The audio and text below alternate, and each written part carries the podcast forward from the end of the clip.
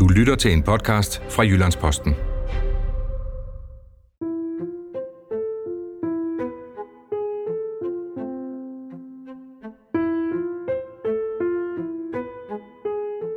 Velkommen til Jalving ser rødt. Mit navn er Michael Jalving, og jeg er blå, eller måske rettere sort.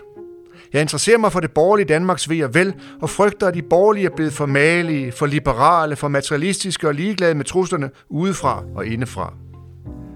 Jeg kalder til kamp, kamp for fædrelandet, og det skal nok blive mundret. Hver gang inviterer jeg to aktuelle og eller begavede gæster i studiet til en snak om, hvor borgerligheden er på vej hen, og hvad det betyder for Danmark. Mit afsæt er altid personligt. Målet er at gøre det relevant for andre end mig og min mor. Ja, og mine to gæster i studiet i dag er Anders Hvid. Velkommen til. Tak. Du er grundlægger af rådgivningsvirksomheden Dare Disrupt, som har specialiseret sig i at skabe innovation for virksomheder med udgangspunkt i ny teknologi. Du er også entreprenør og kalder dig selv futurist, er det ikke rigtigt? Det er korrekt. Uh, du er uh, baggrund Kansken Sok uh, fra, er det fra Aalborg eller ude? Det er fra RUK. RUK, ja.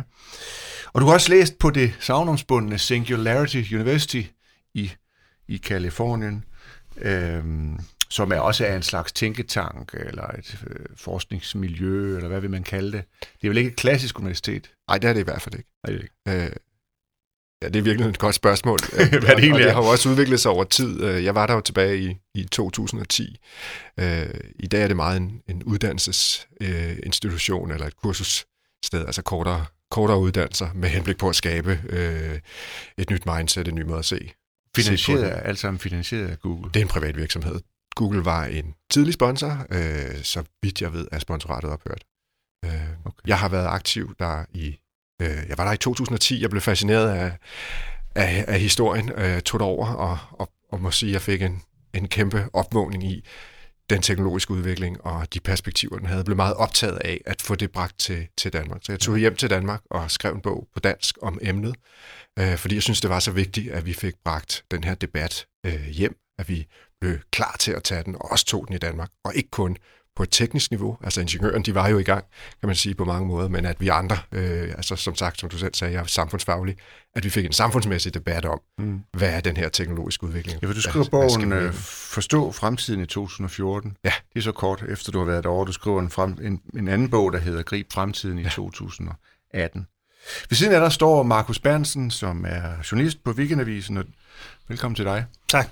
Du var jo i sin tid også øh, korrespondent øh, i Sydøstasien, i Sydkorea, Sydkorea, ja. ja. hvor du også skrev en hel del om, om, om digital kultur og, og nye øh, gadgets og, Ja. og så videre. Men din seneste bog, for du skriver også bøger, og du er i gang med en helt anden lige nu, forstår jeg, men den seneste, du er udkommet, hedder Danmark Disrupted, Tro, Håb og Tech-giganter. Og det er egentlig den, vi skal øh, starte med, øh, fordi vi gerne knytte, knytte en tråd tilbage til sidste uges øh, afsnit af Jalving ser rødt, hvor vi jo havde besøg af museumsinspektør David Holt Olsen og digital rådgiver Peter Svare øh, til en samtale om, øh, lidt polemisk sagt, den kreative klasses forførelse af både venstrefløjen og højrefløjen sådan i de sidste 10 år måske, eller mere. Øhm, du skriver den her bog, Danmarks Disrupt, Dis, Disrupted, som også udspringer af nogle artikler i Weekendavisen i, Ja. i årene forinden. Og den får en fremragende, det er jo ikke nogen hemmelighed, en fremragende anmeldelse i Jyllandsposten. Ja. Skrevet ingen ringer end mig selv. Jeg giver dig seks stjerner, og det er, så vidt jeg ved, øh, første gang eller anden gang øh, nogensinde. Øh, jeg har gjort det, så de hænger altså ikke på, på træerne, de der stjerner. Men du, jeg skriver, og der er ikke noget bedre end at citere sig selv, vel? Men hvis jeg nu kan lige kan få min telefon til at fungere, ja. Det er et helt og aldeles fremragende bidrag til den nyeste Danmarks historie, som kulturjournalist Markus Bernsen udgiver midt i en vitriol valgkamp. Øh, anmeldelsen her kom men øh, under det seneste øh, folketingsvalg.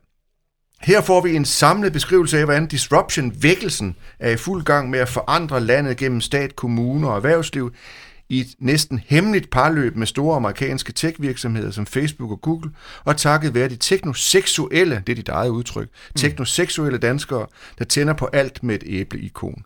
Tænk, hvis valgkampen også handlede om det, skriver så den moralske anmelder. Ja, det gjorde den jo ikke, valgkampen, det ved vi godt. Men hvis du selv skal sætte nogle ord på den her bog, Ja. Jeg ved godt, det er et stykke tid siden, du har skrevet den. Den kom ud øh, tidligere på året, og du har en helt anden bog i hovedet. Mm. Men hvis du selv skal sætte nogle ord på stat, amter og kommune og erhvervsliv i en eller anden, et eller andet et eller andet parløb med, ja. med nogle onde, stykke kapitalister. Ja, det er, jo, det er jo ikke nogen konspiration, der er tale om her. Det skriver jeg også i bogen. Det er det, er det jo netop ikke. Altså det, det der er sket, øh, tror jeg, er, at der er et særligt sprog øh, og en måde at tale om teknologi på, som øh, kommer fra Silicon Valley og som har fået øh, større og større indflydelse herhjemme i de seneste år.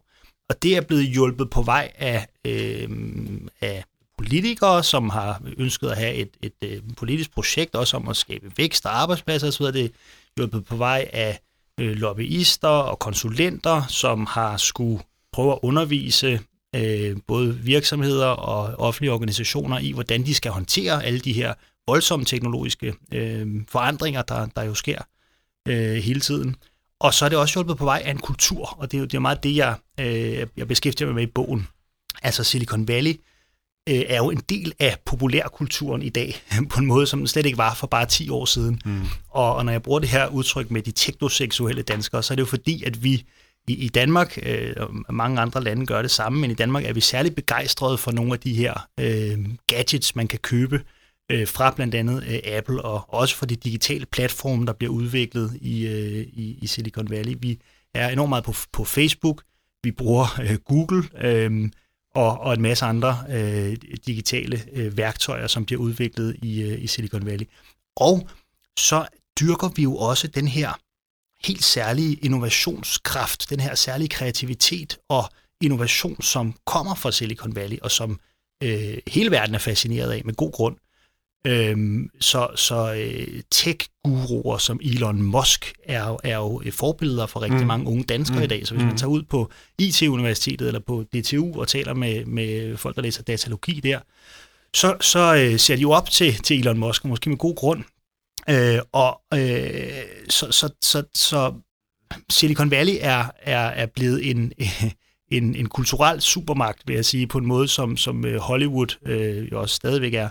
Øhm, og, og, og det er jo også øh, den vej igennem, at, at, at øh, de her særlige værdier, det her syn på teknologi, og den her større fortælling om, hvad teknologi kan øh, gøre for os alle sammen og for, for samfundet, at den har fundet vej til, til Danmark. Mm.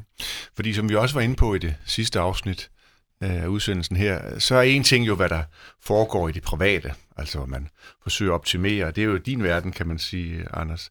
Altså at man hele tiden forbedrer øh, produktionskraften, idekraften, altså hele logistikken, og tænker alting om på ny og, og sørger for at finde forbedringer i det private. Men hvis den her effektiviseringsstrategi eller innovationstanke, den også slår rødder i kommuner, altså eller i staten, i, i byråkratiet, det er vel noget helt andet, ikke sandt, øh, Markus? Jo, altså der, der opstår nogle problemer, hvis man øhm, tager den her fortælling øh, øh, for, for meget til sig i offentlige organisationer, mm. øh, synes jeg, vi, vi har set en del eksempler på. Altså fortællingen om, og, og så nu skal man så prøve at blive lidt mere klar på, hvad er det præcis for en, for en fortælling om teknologi, som, som kommer fra øh, Silicon Valley i sin mere ekstreme form, ikke? fordi det, det, er jo, det her det er jo der findes jo alle mulige forskellige organisationer og, og, og virksomheder i Silicon Valley, som, som ser på den store teknologiske udvikling, der finder sted lige nu på forskellige måder. Men i sin mest ekstreme variant, så øh, kan man i Silicon Valley finde en beskrivelse af teknologien som en, den teknologiske udvikling som en slags naturkraft. Ikke? Mm-hmm. Så, så det er en, en, en kraft, der eksisterer uafhængigt øh, øh, i, i, i verden, øh, og som bringer udviklingen et bestemt sted hen. Og det er også den fortælling, som øh, Silicon Valley, øh, som øh, Singularity University undskyld, har været øh, rejsende i, ikke? Og, og den, som, som de har ret, ret stor øh, ret stort held med at fortælle øh, herhjemme. Mm. Altså en historie om, at øh, den teknologiske udvikling foregår eksponentielt. Den er, den er eksponentiel, og den går hurtigere og hurtigere, og den ender ved et bestemt slutpunkt, som bliver kaldt singulariteten, hvor øh, kunstig intelligenser vil blive så avanceret, at de vil begynde at, at øh, kunne øh, øh, Erstatte mennesker. Ja, erstatte mennesker og bygge, altså øh, re- reproducere sig selv, og mennesker vil i, i det her årstal, som, som øh, guruen inden for Singularity University, Ray Kurzweil, har udpeget til år 2045, der vil mennesker få øh, guddommelige øh, kvaliteter. Det er rimelig snart, jo. Det er, det er rimelig snart. Men okay, så det er den mest, det er den mest mm. ekstreme variant mm. af den her mm. fortælling. Hvis man, hvis man begynder at, at, at, at lytte for meget til den i en, i en, i en dansk kommune, så risikerer man øh, et, at øh, lad være med at bekymre sig for meget om, om, hvordan man skal begrænse og regulere teknologi fordi det foregår jo uafhængigt af, hvad man selv øh, gør. Mm. Så, så ligegyldigt... Så man slipper tøjlerne ligesom? Man slipper tøjlerne. Mm. Ikke? Det, er, det, er jo, det, er, det er ligegyldigt, hvad vi stiller op som borgere, som borgere, som samfund til en teknologisk udvikling øh, kører på sit eget spor. Det gælder bare om at koble sig på den det er også den, den sådan, det, det sprog, vi har brugt også politisk her i de seneste år. Lokomotivet kører, ikke? Som, som Lars Løkke Rasmussen øh, sagde flere lejligheder. Og vi risikerer at stå tilbage på perronen. Ikke? Vi gælder mm. om at, at, at, at koble os på den her udvikling. Det er det ene, der kan ske. Det andet er, at man jo oplever, og det har jeg talt med en del øh, offentligt ansatte, oplever en, en afgrund mellem den her fortælling og så ens egne oplevelser ude i, i kommunerne eller, eller styrelserne. Øh, og, og hvad gør man så? Altså hvis man ikke helt kan, man, skal, man har jo en masse forpligtelser over for borgerne, man skal levere services, man skal øh, lave, øh, øh, skal få en masse for hånden, men samtidig får man også at vide, at man skal... Øh, Vækste måske. Ja, man skal, man skal øh, øh, altså investere i, i, øh, i, i de her teknologier på en eller anden måde, skal man koble sig på den her udvikling. Hvis man ikke rigtig ved, hvad man skal gøre, så ligger det lige for hånden at købe noget teknologi af en eller anden art. Og der kan man se, som jeg også peger på i bogen, at vi har set en del eksempler på, at man har lidt øh, med hovedet under armen i det offentlige øh, købt en masse teknologi i håbet om at koble sig på den her mm. udvikling, man har fortalt dig. Du nævner nogle eksempler fra Odense Kommune, fra Viborg ja. Kommune, fra Fredericia Kommune, fra Åben Rå Kommune. Hvad er fællesnævneren? Jamen altså, det, det er jo, at, at man, øh, vil jeg mene, at man, man, øh, man tror, at man er nødt til at have kunstig intelligens, øh, virtual reality, smart city-udstyr, iPads begyndte det måske i virkeligheden med i skolerne, mm. øh, for at øh, gøre borgerne øh, fremtidsparat. Ikke? Ja. Så, så, øh, så det er jo sådan en, det, det er jo derfor, det er sådan en enormt stærk fortælling, det her, fordi Silicon Valley har jo, har jo i, i høj grad defineret, hvad der kommer til at ske i, i fremtiden, fordi at, øh, at de, de her teknologier har haft enormt stor øh, øh, indflydelse. Øh, og, og derfor så, så, så tænker man også i det offentlige, at vi er nødt til på en eller anden måde at koble os på den her udvikling. Så øh, begynder man at købe øh, iPads og dele dem ud til alle, øh, alle skoleeleverne i håbet om, at de bliver mere kreative mm. og, og, og bliver til bedre Det er så på det kommunale plan. På det statslige plan, nu nævnte statsministeren før Lars Løkke Rasmussen, den tidligere statsminister, der var en, en, en, en jeg mener det var en, en direktør for det råd, han ned, som regeringen nedsatte, Disruption-rådet, øh, jeg har glemt hans navn, ja, det kan være, I kan huske det, han udtaler på et tidspunkt, vi skal have mere San Francisco i Danmark og mindre Brøndshøj. Ja. Nu bor jeg i Brøndshøj tilfældigvis. ja. Og jeg vil egentlig gerne blive boende der. Altså, det kan godt være, at jeg havde en drøm en gang om at flytte til San Francisco, men jeg, jeg, jeg har droppet det. Anders Hvid, kan du forstå, at man, hvis man bor i Brøndshøj, synes det er lidt øh, noget fis på en måde? Ja, det kan jeg godt. Øh, og jeg vil også give Markus ret i, i, i rigtig mange af hans øh, pointer. Øh, og mit arbejde har jo så med de bøger, jeg har skrevet, handlet om at oversætte det her til dansk. Mm-hmm. Øh, for jeg synes faktisk, der er noget at oversætte.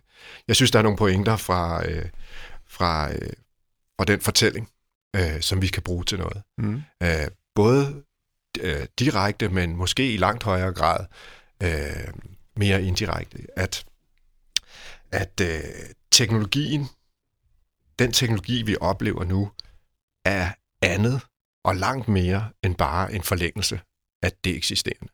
Mm. Altså det, vi gør i dag, og det er kommunerne i høj grad, øh, og kommuner er jo driftsorganisationer, først og fremmest. Altså bruger 99,9 procent af deres kræfter på øh, at drifte og, at fortsætte dagen i går. Så når der kommer sådan nogle øh, udviklinger som den her, så har de rigtig svært ved at finde... Det vil sige, gøre, som man plejer. Gøre, som Ja, man plejer. ja, ja. Og levere den Ja. service, som de er blevet bedt om Ja. at, at levere. Og derfor, når der kommer nye ting, og det kan være øh, teknologi, men det kan være alt muligt andet, øh, så har man rigtig svært ved at gribe om det, fordi der er meget få ressourcer øh, til at udvikle. Man er simpelthen travlt optaget med at sørge for, at borgerne har det godt. Mm. Øh, så de har det rigtig svært. Men det, som så bliver i talesat, og også blev af den tidligere regering, er, at vi skal køre længere på literen. At teknologien er en effektivisering af, af det, vi har. Og det, som jeg synes er vigtigt at forstå, er, at teknologien er noget andet. Teknologien repræsenterer et andet værdisystem, en ny måde at lave offentlig sektor på. Men vi har vel altid spændende. haft teknologi, altså tilbage fra stenalderen. Ikke? Nu var jeg på Mosgård i, i, i går eller forgårs, øh, og blev slået af de der flintøkser og så videre. Vi har altid haft teknologi. Hvad, hvad er det nye ved den, det vi kalder for den nye teknologi? Jamen, vi har vel haft teknologi igennem nogle forskellige øh, paradigmer, og det, det paradigme, vi er i nu omkring digitalisering, har sine sær øh, egenskaber. En af dem er øh, den her eksponentielle vækst, men en anden, som jeg synes er mindst lige så relevant, er, at når noget er digitalt, så er det øh, så har vi nul marginale udgifter, det vil sige, når vi engang har udviklet en offentlig service digitalt, så kan vi levere den lige så mange gange vi vil, til lige så mange borgere vi vil, uden der er knyttet en omkostning til. Det er Hele det, vores- eksponentialitet nej, betyder? Det, Nej. nej, det Nej. er digitalisering. Ja. Det er et, et særligt kendetegn ved digitale produkter.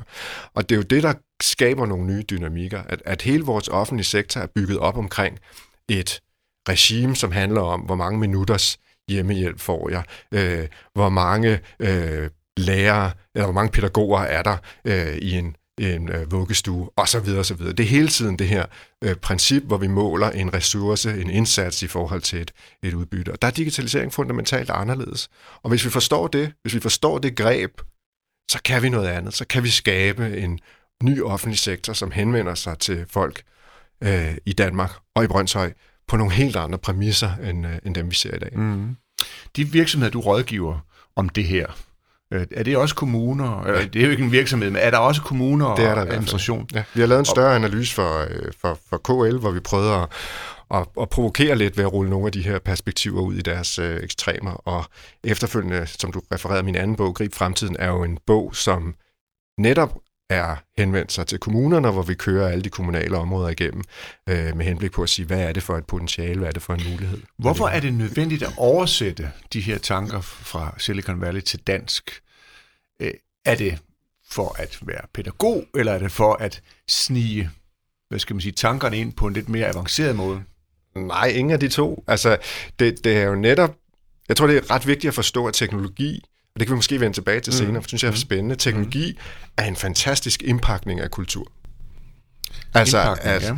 at når vi når vi sælger teknologier, så følger der automatisk værdier med. Ja. Teknologi bærer på værdier. Ja. Og, og det, når vi klart, når vi bare downloader teknologi fra Silicon Valley, så arver vi hele værdisystemet, og det er det, Markus påpeger meget rigtigt. Mm. Og derfor er det så vigtigt, at vi udvikler vores egne teknologier, der bærer på vores værdier. Vi skal vågne op her og forstå, at det regime, vi ser i Silicon Valley, det har no, det, der har man, i hvad skal man sige, den kontekst har man tilladt nogle netværkseffekter at skabe nogle meget få, meget magtfulde virksomheder, som lever af at tælle, altså skabe profit øh, via data.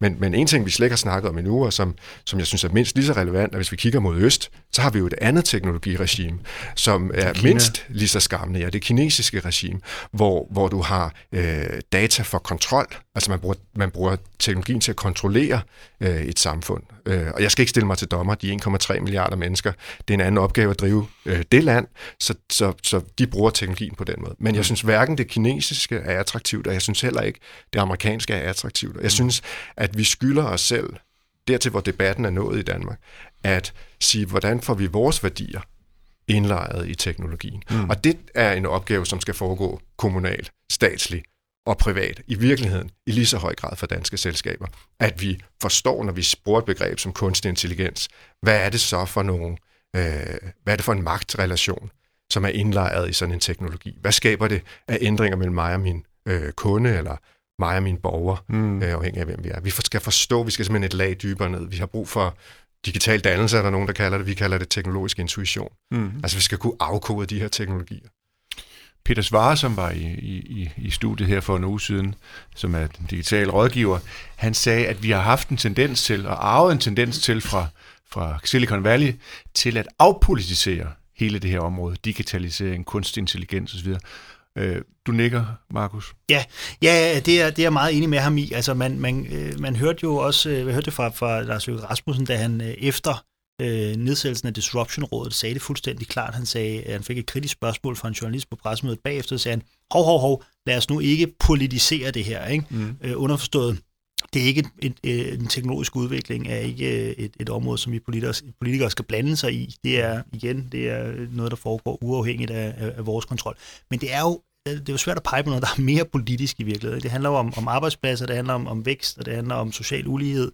Det er i høj grad et emne, som politikere skal blande sig i, og som de blander sig i lige nu. Altså som de seneste år, øh, de seneste par år, har regeringen over hele verden jo prøvet at, at tage et opgør med, med den her øh, forståelse af teknologien som en, en naturkraft, der er uden for, for samfundets rækkevidde. Det er jo derfor, vi ser Mark Zuckerberg blive hævet ind til den ene, øh, Facebook-stifter blive trukket ind til den ene høring efter den anden. ja, som en anklage nærmest. Ja, ja, ja, ja. Så, så, så, øh, så en masse, altså øh, hele, øh, rigtig mange regeringer i Vesten vender sig jo imod Silicon Valley i de her år, og, og peger på, at øh, den fortælling, den grundfortælling, som Silicon Valley har haft om teknologien, er forkert. Og, og jeg vil sige, øh, altså jeg er jo helt enig i, at øh, e-, egentlig så forstår jeg også godt budskabet om, at Brøndshøj godt kunne være lidt mere som, som San Francisco. Altså fordi jeg, jeg forstår virkelig godt den her fascinationskraft, der er ved, ved, ved, ved Silicon Valley, og jeg tror, der kan være en masse gode ting ved at blive inspireret af den innovation og, øh, og den øh, sådan virkeløst, som man finder derovre. Øhm, men der findes jo også i Silicon Valley et syn på på regulering og på myndigheder som noget grundlæggende fjendtligt, som man ikke skal have, altså som skal blande sig fuldstændig udenom øh, den udvikling, der finder sted. Øhm, og, øh, og der er også nogle forretningsmodeller, som du også er inde på, ikke? Øh, altså hvor det handler om at lave nogle globale, skalerbare øh, virksomheder, som kan, kan vokse øh, i det uendelige, øh, som man også skal passe på at importere. Men, men vi har gjort begge dele i det seneste år, fordi vi har købt hele pakken. Ikke? Mm. Og det er jo det, vi skal prøve at finde ud af i de her år. Og det gælder både venstre og højrefløj i din undersøgelse af sagerne? Ja, i, i hvert fald. Altså, det er jo svært at finde et område, synes jeg, som, som journalist, som, som digitalisering, hvor der er blevet sagt mere vrøvl, altså på, på sådan helt på tværs af det politiske spektrum. Altså, jamen, egentlig, altså, fordi, det er du nok nødt til at give et eksempel på. Nå, jamen, nå, men, men, men bare digitali altså selve ordet digitalisering, altså der er en dansk forsker, der Jesper Balslev, der har skrevet en, en fremragende BUD, hvor han ser på, hvordan ordet bliver brugt i mm. øh, politikpapirer, i strategipapirer, der bliver lavet i ministerier og styrelser, og, og peger på, at det betyder noget forskelligt hver gang, man taler om digitalisering. Altså det, det, det er stadigvæk den her øh, sådan 90'er øh, øh, øh, utopiske forestilling om, hvad internettet og digitalisering kan gøre for, for menneskers fællesskaber og øh, for demokrati og for innovation osv. Så det ene øjeblik, når man taler om digitalisering, så handler det om, at, at øh, man kan blive mere kreativ. Ikke? Så kan vi mm. bruge, så skal øh, skolebørnene, de kan bruge iPads til at øh, gå på YouTube og downloade nogle film, som de kan klippe sammen med noget musik et andet sted fra. Så kan man remixe. Det er også den her remixe-kultur, som... Øh, så, så det kan gøre børnene kreative. Det kan også gøre gymnasieelever og, og studerende øh, innovative og til iværksættere, ikke? fordi lige pludselig så har man øh, på internettet, så har man alle produktionsmidlerne ved hånden, så, så man behøver bare en internetforbindelse, og så kan man skabe sin egen virksomhed. Mm. Øhm, og, øh, og, og det gør os alle sammen mere demokratisk. Ikke? Vi bliver bedre borgere af internettet, fordi vi kan kommunikere med hinanden, og vi kan kommunikere med, med hele resten af verden. Og det var sådan, man talte om nettet i, I 90'erne. 90'erne. Øh, og, og det er sådan, man stadigvæk taler om det i, i, i Silicon Valley og i dele af, af, af det politiske liv. Men det passer jo ikke. Altså, det, det kan vi jo se i dag. I dag er internettet jo blevet monopoliseret og kommercialiseret i en grad, som ingen havde tur forestillet sig i 90'erne. Hvad siger du til det, Anders Hvide? Internettet er på en eller anden måde blevet til noget andet, end, end, end man havde tænkt og håbet på, at det ville blive i sin tid? Det er helt klart, at noget af den første, altså den første internetkultur, vi så, øh, der havde man nogle, nogle nogle øh, drømme om, om et, et, et frit net, der kunne styrke demokratisering osv. Øh, og og der, øh, der, vi har måske været igennem nogle faser her, hvor vi, hvor vi i starten var, også i Danmark, lidt forsinket, men, men trods alt de samme faser, ikke? hvor vi blev meget begejstrede. Øh, og så har vi haft en periode her på det sidste, øh, hvor vi har været meget kritiske øh, over for teknologien, og, og, og Markus' bog er jo, er jo en blandt flere, der mm-hmm. i talsætter et, et, en kritisk holdning. Øh, hvor, hvor jeg oplever, at nu er vi på vej ind i, i næste fase, hvor vi skal, vi skal passe rigtig meget på. Altså, vi skal passe på både med, at vi er for glade, men vi skal også passe på ikke at blive for kritiske, fordi der er nogle gevinster i den her teknologi, som vi har brug for, mm. og som kan gøre øh, vores liv bedre og længere. Og, øh, og, og der skal vi passe på, at vi ikke får øh, skræmt folk. Altså mm. frygt er, lige så farligt som, som overdrevet begejstring. Der skal vi finde den her balance, og det er den fase, jeg håber, vi kan, mm. kan træde ind i. Øh. Men nu røbede du selv, du har set forsiden af politikken i dag, ja. øh, hvor overskriften, hovedhistorien simpelthen hedder, skærme gør skoleelever til dårligere læsere. Og det er en øh, overskrift, som bunder i en ny øh, stor øh, international undersøgelse, som viser, at danske skoleelevers tekstforståelse og evnen til at fordybe sig altså er altså på vej nedad med, med, med raketfart. Og det skyldes i høj grad, at papir og bøger er blevet udskiftet af skærme og digitalisering i skolen. Hvad, hvad tænker du, når du ser sådan en overskrift? Tænker du, det er typisk politikken, eller tænker du, øh, hvad, hvad foregår der? Hvad, hvad foregår der egentlig? Jeg tænker jo, at, at sandheden jo altid er mere nuanceret, end man kan lave på en forside af, af en avis, og der skal man jo have noget, der, der fanger øjet. Og det er jo, så, så der tænker jeg, ja, det er typisk politikken lige at skulle slå til den der igen, mm. øh, fordi der er flere facetter af det der. Øh, og vi vil også gøre vores øh, børn en øh, bjørntjeneste, hvis vi fjernede skærmene fuldstændig, og ikke gav dem adgang til de digitale værktøjer, fordi så mener jeg ikke, de vil være parate Men de har jo skærmene derhjemme, altså i overflod. I, i altså, ja, men i alle det, er del af, det er jo en del af læringen i dag. Altså min største... Øh, når jeg skal lave lidt sjov øh, i min foredrag, så har jeg et billede med af sådan en øh, studentervogn, ikke, fyldt med glade studenter med, med huer på, og så hænger der et kæmpe banner på siden, hvor der står tak til Google og Wikipedia for huerne. Ikke? Mm. Altså, det er jo blevet et, et værktøj, der forlænger os som lærende individer. Og, og det er klart, at det system, som de her gymnasieelever har, så har været udsat for, er slet ikke klar til at de unge kan bruge Wikipedia og Google i deres studier. Det er jo lagt op til en, en anden læringsform, og det samme gælder vores folkeskoler, når vi har indrettet dem, som vi har, så er det fordi, sådan passede det til en verden før den her teknologi var til stede. Og så putter vi teknologien ind, men så glemmer vi måske at sige, skal rammerne ændres? Altså, når, når der står en lærer til 24 elever, øh, så er det fordi, sådan giver det mening i et papir-blyant læringsmiljø. Men hvis vi pludselig giver øh, de 24 elever en computer med adgang til internettet og hvad der er derude, så er det godt, det ikke er mig, der står øh, det, op det ved den tavle og skal kontrollere og, den læringssituation. Og burde det ikke få os til at sige, ud med skærmene. Det kan I, det kan I dyrke Nej, i fritiden. Overhovedet ikke. I skal, I, her skal I lære at fordybe jer. Og det er noget, der er rigtig meget som det 19. århundrede, det 20. århundrede. Det er alt, alt det gode, som har, som har skabt øh, vores, vores, vores, ja, ikke bare vores dannelsesniveau, som måske ovenikøbet er på vej nedad med hastig fart, men også vores velstandsniveau. Vi skal også lære at fordybe os. Og måske skulle vi lave et fag, der hedder fordybelse. Altså, fordi det kunne vi andre jo også lære noget af, mm. at fastholde evnen til fordybelse. Ikke? Fordi vores fordybelse er jo også troet af vores smartphones og mm. alle de andre ting, der bimler og, mm. og, og bamler. Ikke? Så mm. fordybelse er blevet en kompetence, som ikke længere er givet. Den skal vi jo holde fast i. Men måske når man underviser med skærme, så skulle man måske være fem elever per lærer, eller noget andet. Hvad ved jeg? Vi skal jo lære den didaktik, der knytter sig til læring med skærme. Og der tror jeg nok, vi har været lidt for hurtige med bare at øh, fylde den her nye ingrediens ind i, i læringsrummet. Mm-hmm. Mm. Markus Bernsen, hvis du skal kigge lidt fremad, altså i forhold til at håndtere digitaliseringen og de bølger, du beskriver i din bog, Danmark Disrupted. Altså, Anders taler om en ny fase, hvor man, altså det er sådan det er en pragmatisk, øh, sådan tolker jeg det i hvert fald, en pragmatisk, øh, et pragmatisk var. Nu har vi haft nu har vi haft rigtig meget øh, digitalisering, så har vi haft øh, rigtig meget kritik de senere år, og nu er vi på vej i en ny fase, hvor vi finder en slags syntese eller, ja. eller øh, sådan mellem, mellem, mellem, mellemsynspunkt. Deler du den opfattelse eller vurdering? Ja, altså jeg, jeg, øh, det, det gør jeg. Altså jeg, jeg tror jo, det, det er sådan, det hele tiden har måtte være. Ikke? Altså det skulle, når, når sådan en teknologisk udvikling udspiller sig i et demokratisk samfund, så bliver det sådan en, en rodet omgang, ikke? Hvor, hvor der kommer nogle fremskridt og nogle, nogle tilbageskridt, og hvor, øh, hvor det i hvert fald ikke kommer til at, at øh, at have den her øh, klare udvikling, som øh, Silicon Valley og Singularity University har, har defineret.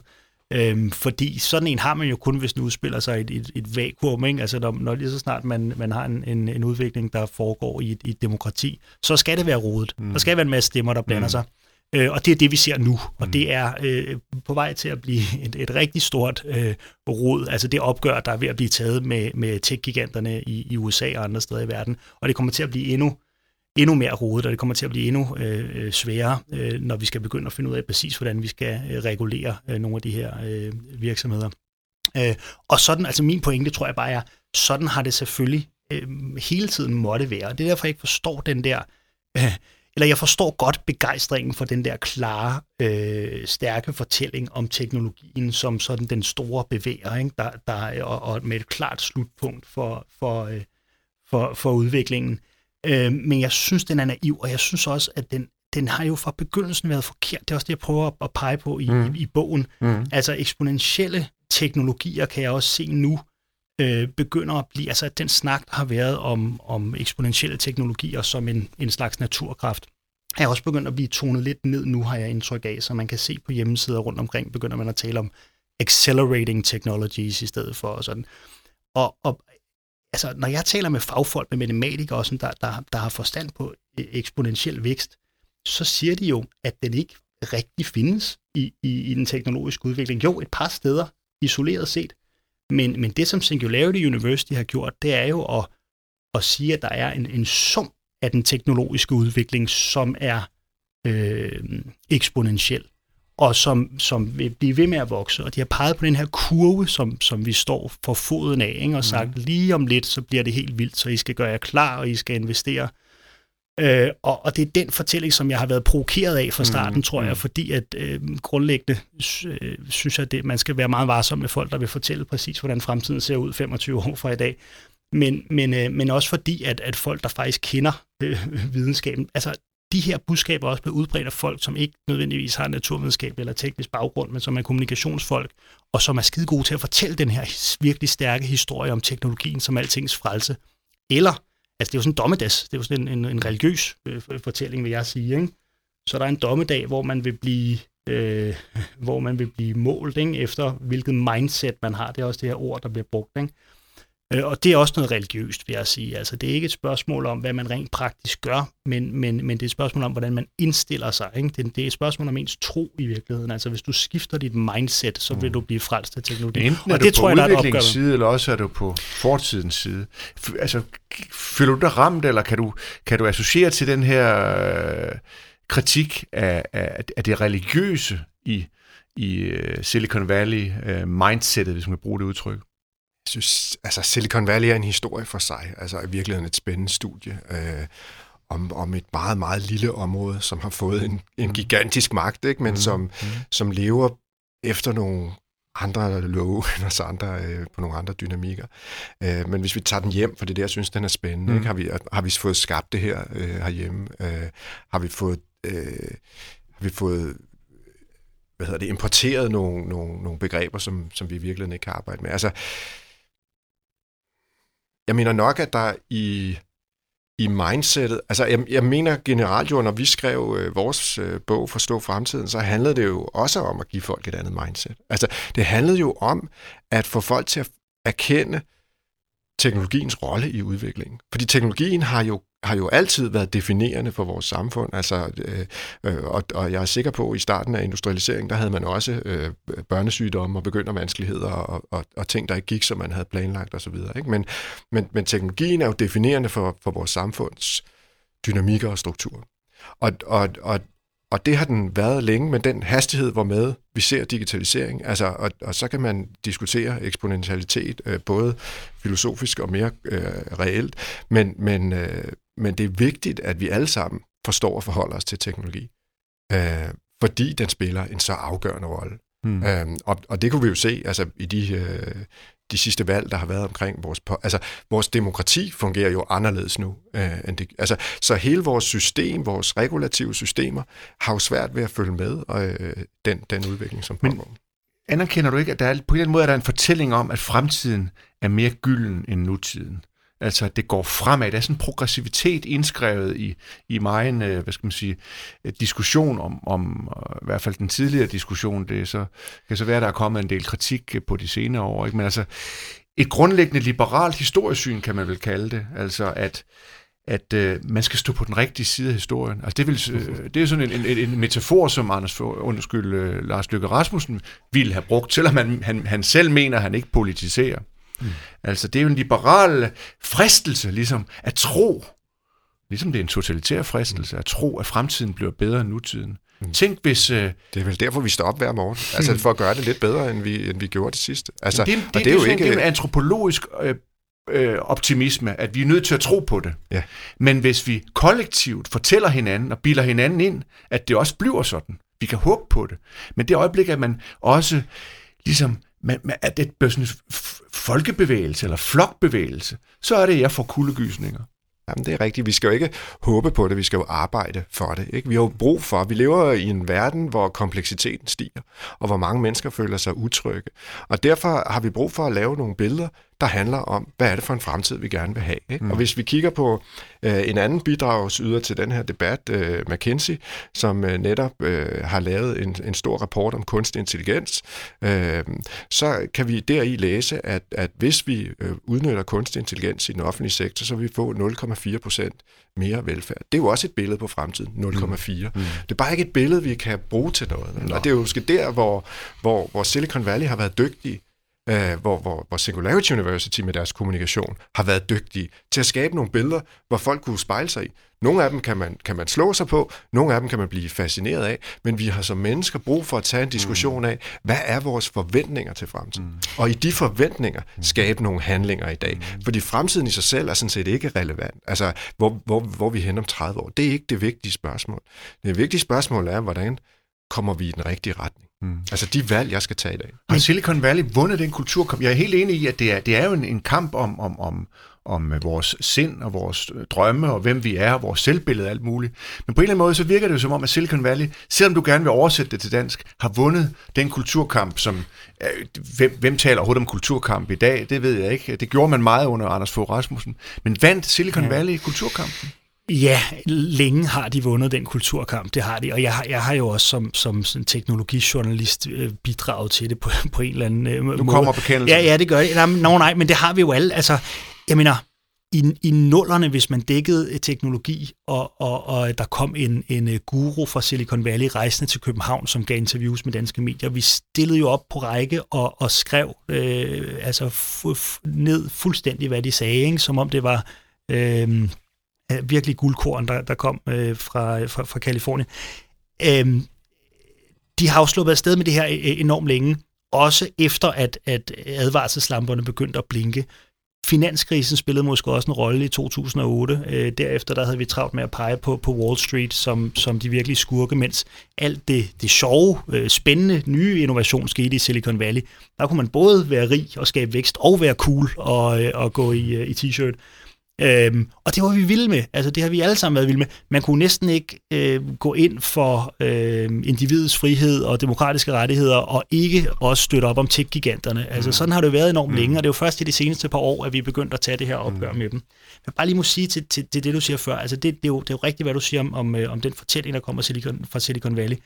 Men den har jo også været farlig på den måde, at den har været en umyndiggørelse af borgerne og af myndighederne.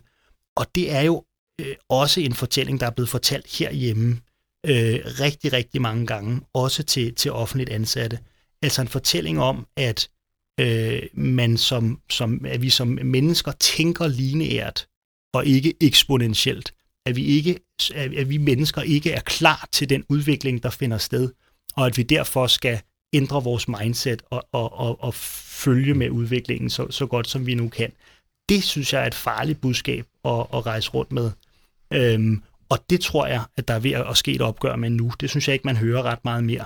Altså den her, øh, den her påstand om, at, at vi simpelthen ikke kan forstå. Det er jo også, det, igen er det også sådan lidt, lidt halvreligiøst. Ikke? Man starter med at, og, øh, og, øh, og, og, og, og øh, altså sørge for, at, at, at, at folk ikke rigtig er, øh, føler sig trygge ved det, der foregår, og så rækker man dem en, øh, en, en hånd bagefter og siger, bare roligt, teknologien kommer for at, at redde jer alle sammen. Ikke? Mm. Øhm, men jeg kunne godt tænke at spørge, har, har du ændret mening om... om, om, om oh. Nu, nu, nu tager Nå, okay, du ja, ja, men jeg vil spørge om det samme. Ja, ja. Fordi du var, uh, Anders, du var, du var jo i, i Silicon Valley i, i 10, altså kort efter finanskrisen, hvor Google og Facebook begynder ligesom at, at altså finde på det der med at handle med data. Øh, det gør man jo ud af nød. Altså, da annoncerne forsvinder, og så begynder man at handle med data i stedet, for det viser sig at være en, en, en formidabel succes. Har du skiftet synspunkt, eller, øh, eller hvad? Jeg er i hvert fald blevet klogere. Altså, jeg har jo fulgt med den her udvikling, og jeg, jeg er, jo, også øh, skyldig i at have været med til at skabe øh, begejstring. Det er dejligt med de her bekendelser til allersidst. Det er skønt. Øh, holdt flere hundrede foredrag, hvor, hvor jeg har, øh, har, har bredt de her budskaber ud. Ikke? Så, så, så, så, så jo, jeg har været med på rejsen, øh, og vi er alle sammen vågnet op. Øh, jeg tror fra starten, vi har vidst, at teknologien havde nogle fordele og nogle ulemper. Altså, der er altid en skyggeside i, i teknologi, den kan bruges til det gode og til onde. Men jeg tror, det der er det nye er, at selv den gode teknologi i citationstegn har en bagside.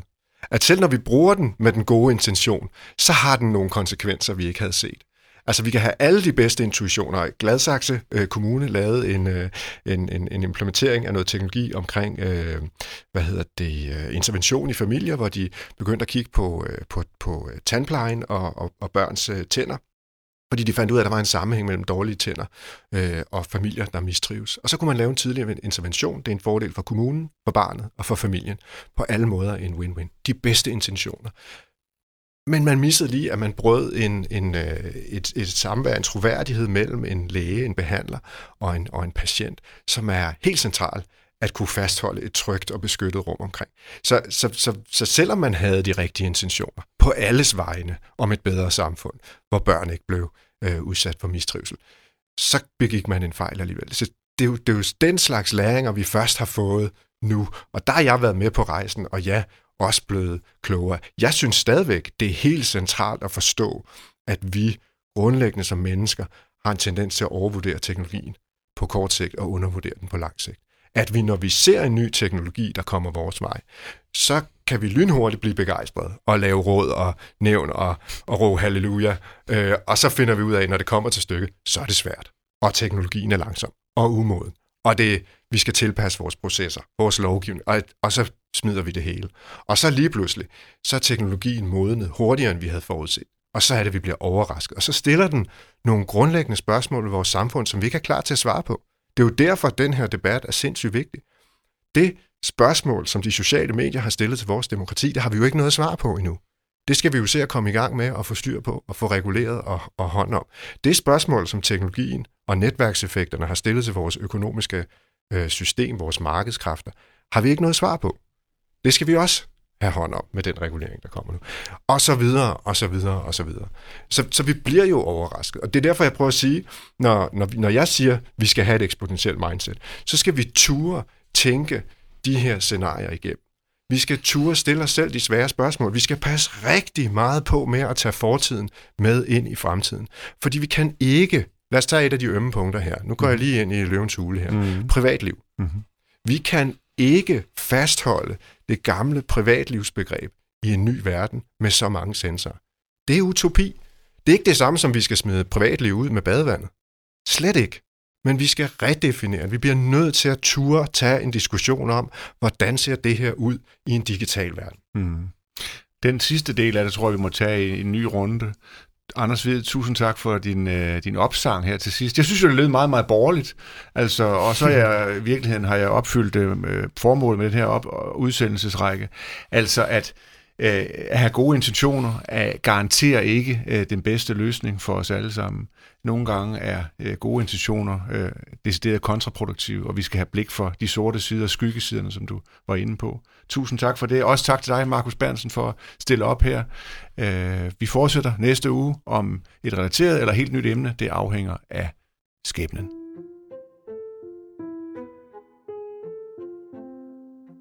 Således faldt ordene i denne udgave Jalving ser rødt. Mit navn er Michael Jalving, og jeg ser rødt fra morgen til aften, og derfor inviterer jeg gæster i studiet for at finde ud af, om der også er grund til det. Vi taler om politik, vi taler om moral, og vi taler om det borgerlige Danmark, eller hvad der egentlig er tilbage af det. Lyt med næste gang. Du finder podcasten på Jyllandsposten.dk's podcast-sektion, i iTunes, Spotify, eller hvor du ellers plejer at lytte til podcasts.